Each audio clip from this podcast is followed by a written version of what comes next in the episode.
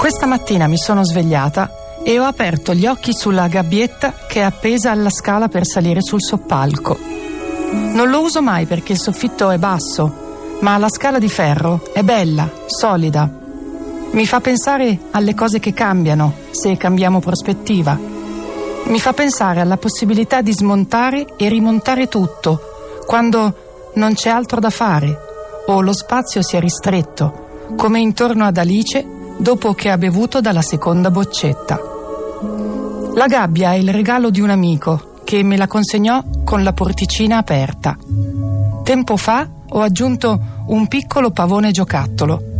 Ha la coda sontuosa come una freccia che è lì ad indicarmi il percorso e il becco vigila e l'occhio mi guarda, amichevole.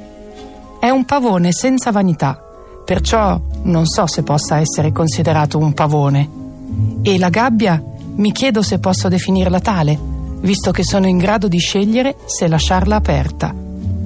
Allora ho pensato a quella che tengo in cucina. Dentro c'è il disegno di un uccelletto che tiene la chiave nel becco e chissà se è in grado di usarla o se si è abituato a considerarsi libero senza esserlo affatto.